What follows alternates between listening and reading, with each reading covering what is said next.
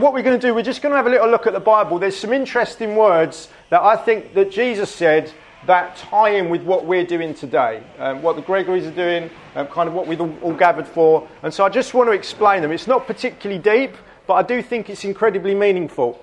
Um, in the Bible, in John 14, verse 6, um, Jesus said, and he was speaking to his disciples, he said, I am the way and the truth and the life.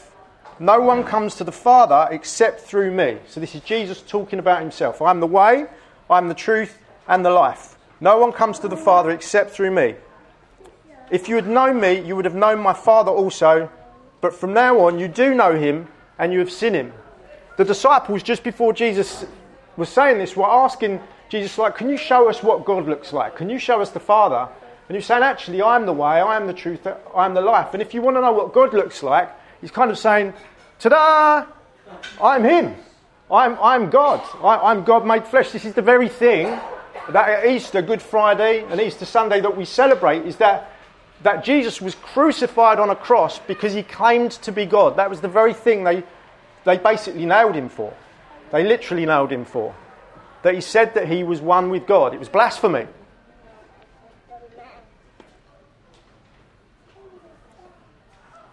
And so, we, what we're going to do, we're going to pick apart these three things that he says. I am the way, is the first one. I am the truth, is the second one. And I am the life, is the third one. Um, I don't know about you, what your sense of direction's like. All of you found here, so you did very well, well done. Um, but I've, I've got a terrible sense of direction. Um, there was a, a, time when I went away with my family. We went on a bit of a walk with our dog. We quite like going to, we've got like a little dog. We got him from a rescue home. And we love going on walks as a family. And uh, we went to a country park just outside of Canterbury, and we were walking around this country park. It was freezing cold, and we were walking around it for about 20 minutes, half an hour, um, and then we were like miles from where the car was, and it was all getting a bit cold. I was getting a bit grumpy and miserable. I think I was a bit hungry, you know, hungry and angry both at the same time. And I, I said to the family, I know which way it is to go back. It's this way. And they were going, um, and then my wife was like, no, no, no, no, it's definitely not that way. You've got a terrible sense of direction. Whenever we're on holiday or anywhere else, and you say it's that way, it's not that way. It's actually this way. And we had a massive like debate and an argument about which way it was. Um, and so I was like, well, I know that it's this way, but just to prove you wrong, we'll go your way instead. And so we went that way, and then. Um, amazingly, and I swear we walked through some sort of portal or something, because we, we, we arrived at the car, uh, whereas if we'd have gone my way, we would have just got lost in the deepest, darkest parts of Canterbury Forests or whatever it was. Um, I've got a terrible sense of direction. Whenever, I, whenever we go on holiday, um, I'm, I'm, one of these people. You know, like, have, have, you ever been to, say, Cornwall? Put your hands up if you've been to Cornwall on holiday. Uh, a few of you have, maybe a few of you just not put your hands up. Um, but if you've ever been somewhere on holiday and you say, Oh, I'm going to Cornwall, someone that's been there before will probably say, Oh, what way are you going? Are you going down the A13 and the M3 and the this and that? I always, like, I just glaze over. I have no sense of which roads go to where. Uh, I know the M25 goes around London very, very slowly, but other than that, I don't really have much of a sense of direction. Um, and so I, I, I very much depend not on my own sense of direction, but on the sense of direction of something that is beyond myself. Um, I'm dependent on it, and that's a sat nav. Um, I don't know about you, but I can't go anywhere without a sat nav. And so when I'm driving on motorways, it's very easy to get lost. Um, but I depend on things like Waze and Google Maps or Apple Maps, and all these sorts of things. Which one do you choose? Some take you like on the longest route, it seems. You sort of end up going kind of through lanes and all sorts of different ways. You think, I swear I'm in the middle of nowhere. If we break down now, I think I'm just going to be left here for dead. I have no way of finding my way to where we're trying to get. And I think all of us, kind of deep down, we're hardwired. We don't really know which way we're going. We've got a, a, pretty good sense of where we're going. And I'm talking more kind of philosophically about life. We've all got a rough idea of the way we're going, the direction we're going. But where is that direction actually taking us? We're born, we breathe, we live. If we're lucky, we love. We maybe meet someone. We might have the blessing of children if we're lucky. We probably go through some horrific situations and circumstances. I'm sure in this room we've probably all gone through several of those. Uh, and then when, I don't know, 70, 80 years if we're lucky, at the end of it we'll breathe our very last breath. Then what? That, that is a huge kind of question of first importance, I think. For me, it is. Like, I, I had a time in my early 20s where I was racking my brain with this question. I, I, was deep into doing drugs, alcohol. I hated myself. I was sleeping around a lot. Thought I was living the life, but inside I was shriveled up. I looked in the mirror and I didn't really, I was trying to play to the, sort of dance to the beat of someone else's drum because I thought it's what people liked, like my friends and stuff like that. But inside, I, I hated who I was. Kind of, I guess I was depressed, I was suicidal for sure. And I looked in the mirror and I was like, what is this all about? Surely there is more to life than this. Surely. It can't just be about, you know, all this stuff like work really hard, get an iPhone, get a car, and then, and then what? At the end of those days, when the last breath goes and all that stuff's gone and forgotten, what's left? Or is that, is it, is it just like turning the telly off? Like, you know, the screen goes blank and, and it was meaningless. It didn't count for anything. I'm like, surely there's more to that. All my, my hopes, my fears, my passions, the things that, that I get excited about and I love about. Why is it that we can stand at the top of a mountain and see something so beautiful and it takes our breath away, but yet we see a child who's been abused and it, it cripples us with anger? There's something in us that's able to celebrate the good stuff of life and something in us that really reacts when we see injustice and poverty and torture, all those sorts of things. There's something in us that's intrinsically good and wants to celebrate that which is intrinsically good. And there's something in us that has a real aversion to that. And that's true over most societies. All, regardless of what we believe, regardless of religion, there's this innate thing within all of us about the right way and the wrong way. We might call it morality. Is it a social construct? Is it something that's hardwired within us? I think it's actually that we're made in the image of God. It's what the Bible tells us. We're made in the image of God, and He is a moral God. He says in His Word that some things are good and some things are bad. Some things are good for our relationships together. But I think this is great. We've all got together, we're celebrating this family, we're, we're loving them, we're honouring them. This is a good thing for us to do. Now, what if we all started shouting abuse and throwing things at them? Not, no, I'm not suggesting we do that. not, not for the sites. But that would, we would also, that's a terrible idea, Gordon. That's not a good, we're not going to do that. You'd probably push back on that. I hope you would. Because we know that it's wrong. And so God, in some way, is a moral God, but He's not detached from us in that He's just expecting this incredibly high standard from us. And so I would suggest that not all roads lead to Rome. Like when we were in that forest, and I'm saying this way back to the car, and my family is saying, No, no, Dad, you're wrong this way back to the car. If we'd have just kept going in my direction, we would have got lost. Would we not? All roads do not lead to the same destination. If you're in Birmingham, in the centre of the country, and you go north, you're not going to get to London. You're going to get to Glasgow. And if you go south, you're going to get to London, you're not going to get to Glasgow. There is a there is like a, a sense of like, you know, you can't just keep going the wrong way in a blind hope that it's going to get you to the right destination. Are we okay with that? Okay, okay, that, that's, that's just like plain thinking. And so in Proverbs 22, verse 6, it says, Train a child in the way they should go, in the way, the direction they should go, because when they're older, they won't stray. So, for any of you that are parents, you, you will know the huge responsibility of the things you let go and you let your children do, and fully grown when they're an adult, kind of what that might look like. You know, if, if you let your child run around the, the playground, pushing people over, kicking dirt in their face, you know, that, that's probably not going to be a pretty image when they're in their 30s. Is it not? You happy with that? And so we, we, we know this responsibility of training a child in the way they should go because when they're older, it's kind of hardwired in them. We have this responsibility to kind of draw out that goodness and encourage it.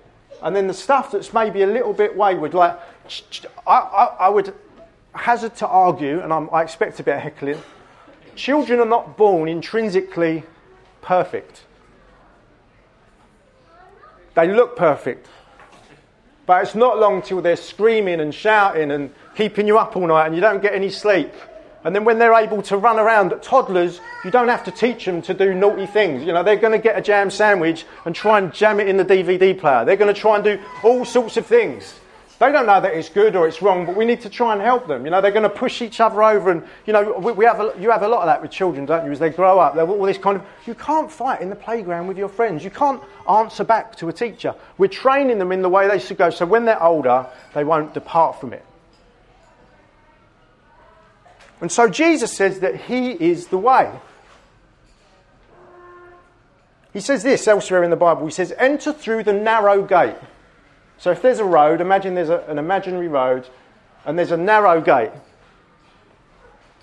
For wide is the gate and broad is the road that leads to destruction. So there are two roads. One is a huge road that everyone's travelling down without really having any idea that where it's going to is destruction. But there's this other road that's very narrow. But small is the gate and narrow is the road that leads to life, and only a few find it.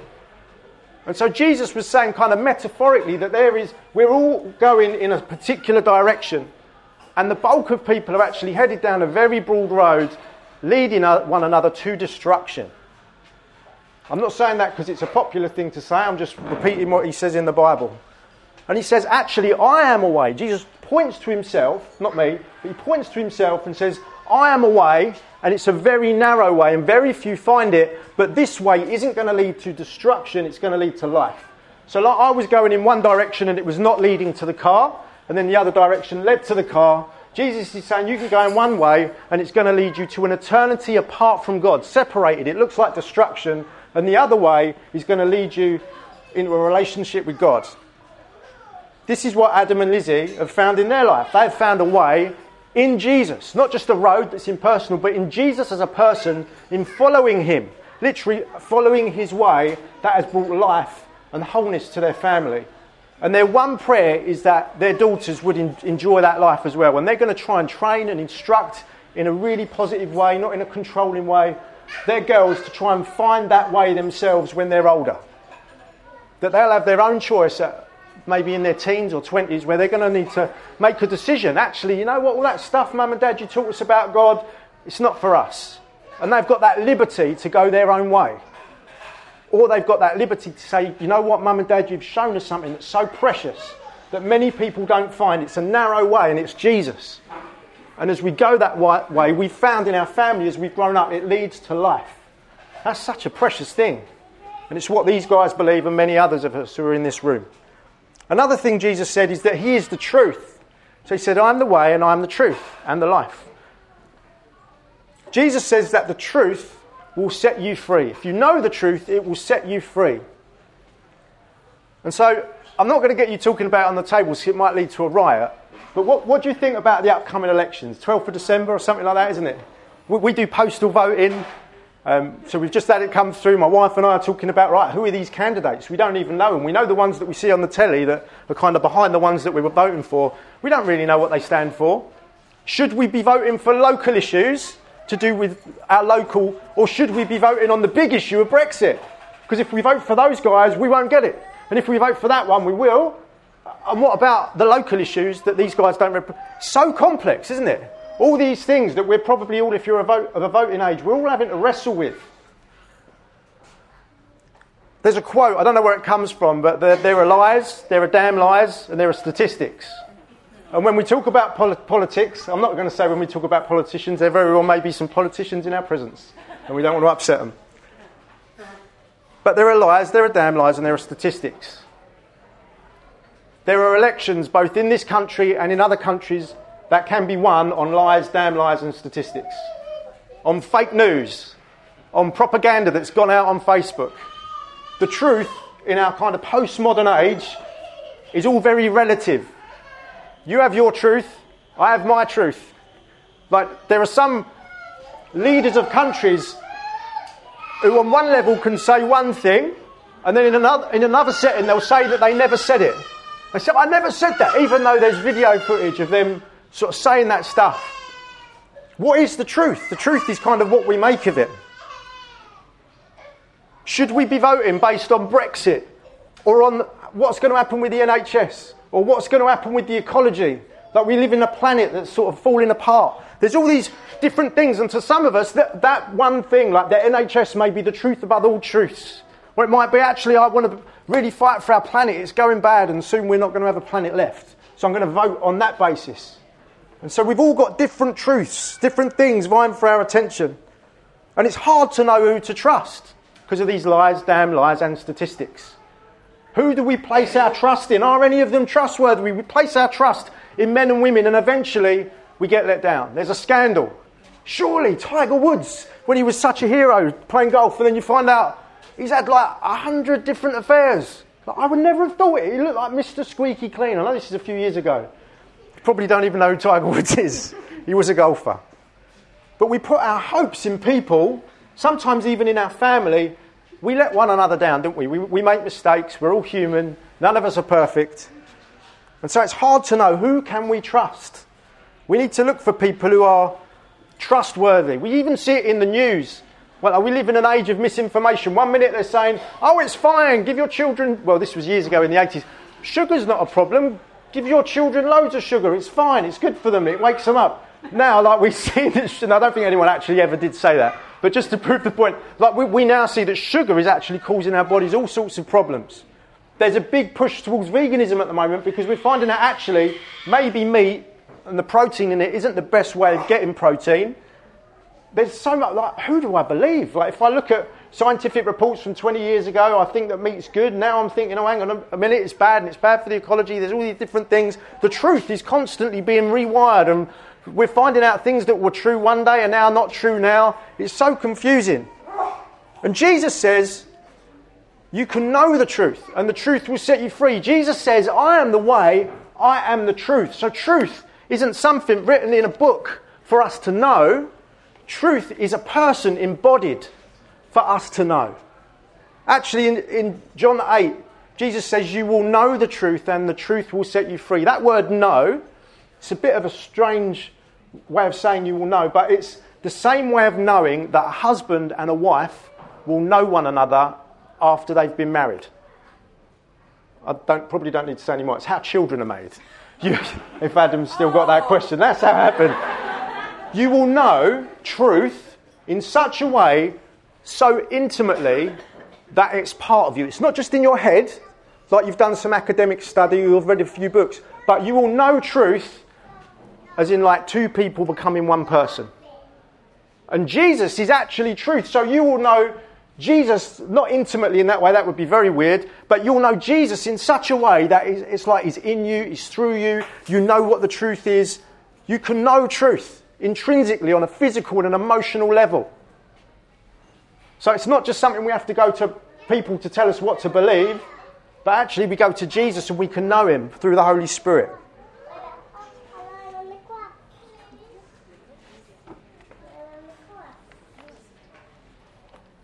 The Bible says that the devil, so Jesus is like the king of all truth, and it calls the devil a liar. He's a deceiver. And it's his job to lead us all down a very wide path that leads to our destruction, that takes us away from God. But that Jesus, He is the narrow way and He's trying to lead us into all truth. And we get to choose which way we go, which way we follow. The path to destruction, the path away from the car, or the path back home into God's presence. When Jesus was crucified, just before that, Jesus was put before like the Roman ruler in, in Judea. His name was Pilate. And he asked Jesus lots of questions. And he said, I find no fault in him. I find no fault in him. And he was going to release him. He said, You can either have this insurgent criminal called Barabbas released, who was kind of trying to take down the Romans, or you can have Jesus released. And they, all the people just said, We want Barabbas, give us Barabbas. And so Jesus, even though they could find no fault in him, he was crucified on the cross. And as we read the Old Testament and we read in the Bible, Jesus was crucified. He was like the perfect sacrifice for the sins of the world. We sang that this morning. Everything we've ever done wrong, everything we've ever thought, everything that's ever been done to us, literally on Jesus' shoulder and went to the grave. And then three days after that, Jesus rose again in resurrection life. The resurrection in the Christian faith is so key. Because without Jesus coming back to life, we're just worshipping some guy that died 2,000 years ago. But if Jesus did come back to life, I don't know about you, if someone came back to life and you saw him walking around, I'd want to ask him a few questions, wouldn't you? There's something a bit. I've seen lots of people that have died. I've, I've done a few funerals. They don't do a lot of talking afterwards. When my sister passed away, she didn't, she didn't do a lot of talking afterwards. But Jesus came back to life He's got some things to say about life and about death, about where the road leads to after we breathe that final breath. These are words that are really worth listening to. Interestingly, Jesus is different than many other religious leaders because he's the only one who came back from the dead. The only one. So I'm very interested in his words. Before I was a Christian, when I was in my 20s, I was like, I'm going to have to look at some of these claims because I need to know what it's all about. Because at the moment, I don't think it's about much, and I'd really like, like to just end it because I'm not enjoying it. It's not a lot of fun. And then I'm, I found Jesus, or more, Jesus found me and drew me out and showed me who he was, and I found life. And my life's very different now I couldn't even lead myself. It's crazy. And so, the last thing, just to wrap up, Jesus said that He is the way, the truth, and then the last word is life. And so, I don't know about you what your experience of life is. You might have been on this planet for 40 years, 30 years, 20 years, maybe just a few. But life is a bit difficult, it's tough. We, we've got an allotment that we got, we moved to Sittingbourne about 18 months ago to start this church, and we got an allotment. It took about six months. We've had an allotment since December. Um, anyone else got an allotment like growing things or growing things at home, even if not an allotment? Few people. Um, I've been to the allotment, I think, twice in all the time we've had it. My family have been there lots and lots of times. I'm not very good at growing things. I'm not very good at tending to the soil. I've got like not green fingers but black fingers. Everything that I touch seems to die. Um, thankfully, not my family. But all of the things that we're growing and we're trying to produce to, um, to eat, just it doesn't work. I have no interest in it really. And, uh, but one of the things that I've found is that actually, if you've got a plant and it's got something wrong with it, what is wrong with the plant is going to actually be wrong with the fruit. You okay with that? So if you've got a good apple tree, it's going to produce good apples. If you've got an apple tree that's not that good, it's maybe in bad soil, actually what's in that soil through that tree is going to produce bad apples. They're not going to taste that good. They're not going to be that nice. And Jesus talks about our life being a bit like that. A, good tree can only produce good fruit, and a bad tree can only really produce bad fruit. And Jesus says that when we plant ourselves into His soil, that we will find life and life abundant. When we've got Jesus, His Holy Spirit in us, not because we've been good moral people, not because we've led a good life. Like, I want you to think of like who's the worst person in the world you can think of. Hopefully, it's not me. Could I don't know who? It could be like shout a few out. Hitler. It's always Hitler. Hitler. Stalin. Stalin. Oh, no one's shouting out like. My old teacher. Yeah, no one's saying my husband or anything like that. That's good. But you might put them right at the bottom of the rung, yeah? The worst person. You, who's the best person you can think of? Best human being you can think of? Jesus. Jesus, yeah, that's always the right answer, yeah. Very good. Gordon, yeah, yeah, thanks, mate. Um, but I don't know it might be. It might be that, that teacher that really made a difference in your life. It might be your parents. You might put your parents down near the, the bottom if you didn't have a great relationship with them. But if there was a moral standard on that list that made you good enough to get to heaven, where would you put it? How high up? What, what's the criteria for being good enough? If there is some sort of ethereal existence beyond your last breath, and you need to be a good person to get there, and there's someone at the, at the gates, you know, sort of, there's a criteria, right? Just looking down the list, I'm sorry, you've not quite made the grade. You're just not good enough. What, what's that criteria? Who gets to decide that criteria? Is there even a criteria or is there nothing? Or do, do we just all actually we get there? Hitler's there. He's having a ball game. You know, it's great. So, so is there a reward for a good life and a, a maybe an exclusion for a bad life? I don't know. I tend to. I, I, I, I like to think maybe there is. But then, what would the standard be? What's the moral standard, and who gets to decide that? And so Jesus, dying on the cross, has actually said that the standard is me. And it's believing in me. I am the way, I am the truth, I am the life. No one gets to the Father except through me. This is what he said in the rest of it. No one gets to the Father except through me. So Jesus says it's not about being a good moral person. It's not about giving lots of money to charity, although that's a very good and a noble thing to do. It's not about trying to um, be better than your neighbours and looking down on others, trying to be a prideful person or someone that actually thinks too low of themselves. I'm just worthless. Actually, the very thing that makes us acceptable before God isn't our own standard of how good or bad we are, but it's actually Jesus as the perfect standard, the one without fault, the one without blemish, the one that they crucified, even though he lived a perfect life for us, so that we could find that road not to destruction, but the narrow way back to God. You don't need to earn it, you don't need to try and work hard for it, you can't buy it, it's free completely and utterly free. It's scandalous. If I said I've got a bag full of iPhone 11 Pro Maxes here and they are free, you, I, I reckon for those of you who know what I'm talking about, you would be running up here, ransacking my bag, saying, Yes, this is the best gift ever. This is amazing. And this Christian message is far more amazing than that. Far more amazing that our souls can know peace with God and it's not based on our performance. That is grace.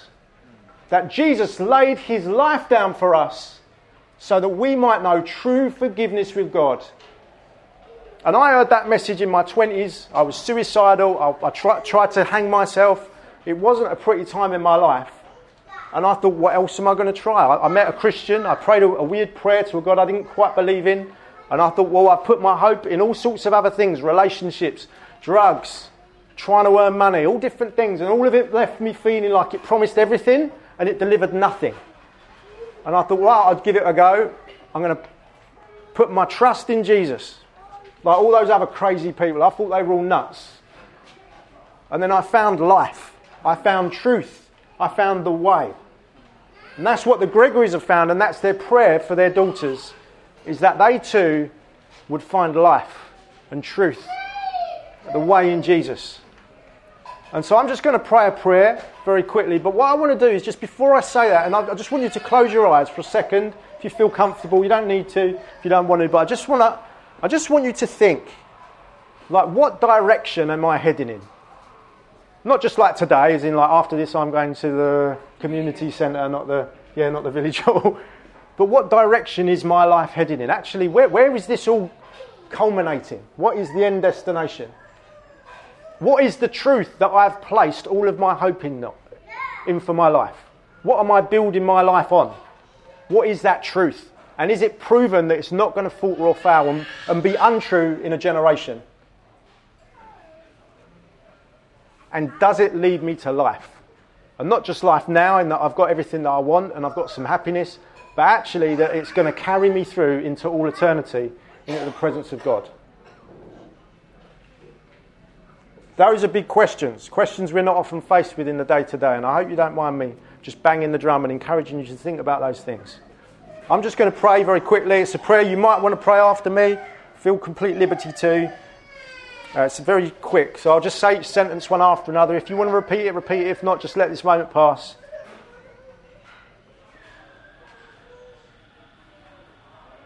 Jesus, I thank you that you are the way. I thank you that you are the truth. And I thank you that you are the life. I've been going in a different direction. I've been building my life on something that maybe isn't true. And I'm not sure I'm actually living life. Lord, I turn away from that and I give my life to you knowing that you are trustworthy and you're not going to fail me. So I receive your Holy Spirit as a pure gift of grace so that you can live in me and make me acceptable to God. Thank you, Jesus, for dying for me. I put my trust in you. Amen. Amen. Okay, if you prayed that prayer and you meant it, congratulations. I'd love to speak to you afterwards, just explain to you what that means. Uh, but what we're going to do now is, without me carrying on for any longer, we're just going to sing one more song just to kind of wrap things up. Adam, do you want to come up with Neil? Feel free to stand. And then we'll wrap it all up at the end and just let you know kind of what's going on after this. Is that all right? Brilliant. Thank you for listening, guys.